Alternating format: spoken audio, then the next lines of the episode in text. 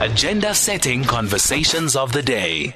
One of the worrying issues out of KwaZulu Natal, a DA councillor faces murder and arson charges for a fire that claimed the lives of his wife and three children. Let's find out more with the DA KwaZulu Natal chair, Francois Rodgers. Francois, thank you very much for joining us.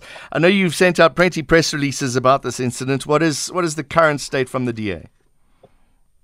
Morning, John. Morning to you and the and the listeners.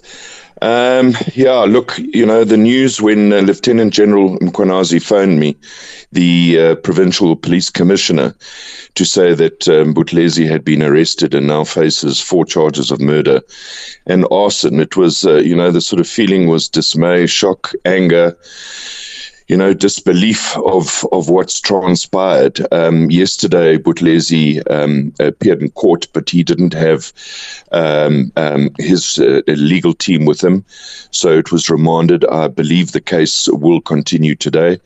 I'm also told that state will oppose uh, the bail application. So, you know, today will tell where, where the case is, is, is going from the party's perspective, what is the future for Michael Buthelezi?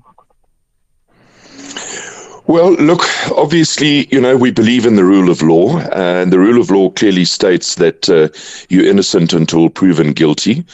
But uh, I have already written to the Federal Legal Commission. Um, stating the situation. Um, the Federal Legal Commission will now consider the facts, and I would uh, I would expect that in all likelihood that uh, Michael Buthelezi will be suspended uh, as a member of the DA uh, pending the outcome uh, of the trial, and obviously uh, if he's found guilty, his membership will be terminated immediately.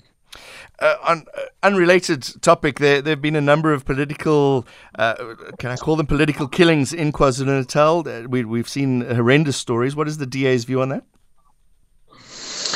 Yeah, look, we, we, we lost our, our chief whip uh, in Mgani, uh, who was uh, killed execution style.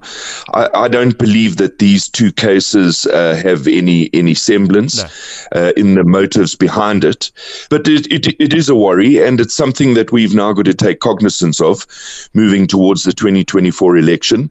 But I still think, you know, it's such an opportunity for leaders in the province to come together and to sit round a table and have a dialogue and look at the at the resolutions of the Moerane Commission and deal once and for all for this the scourge of political violence. You know, it's just it's intolerable and it needs to be dealt with.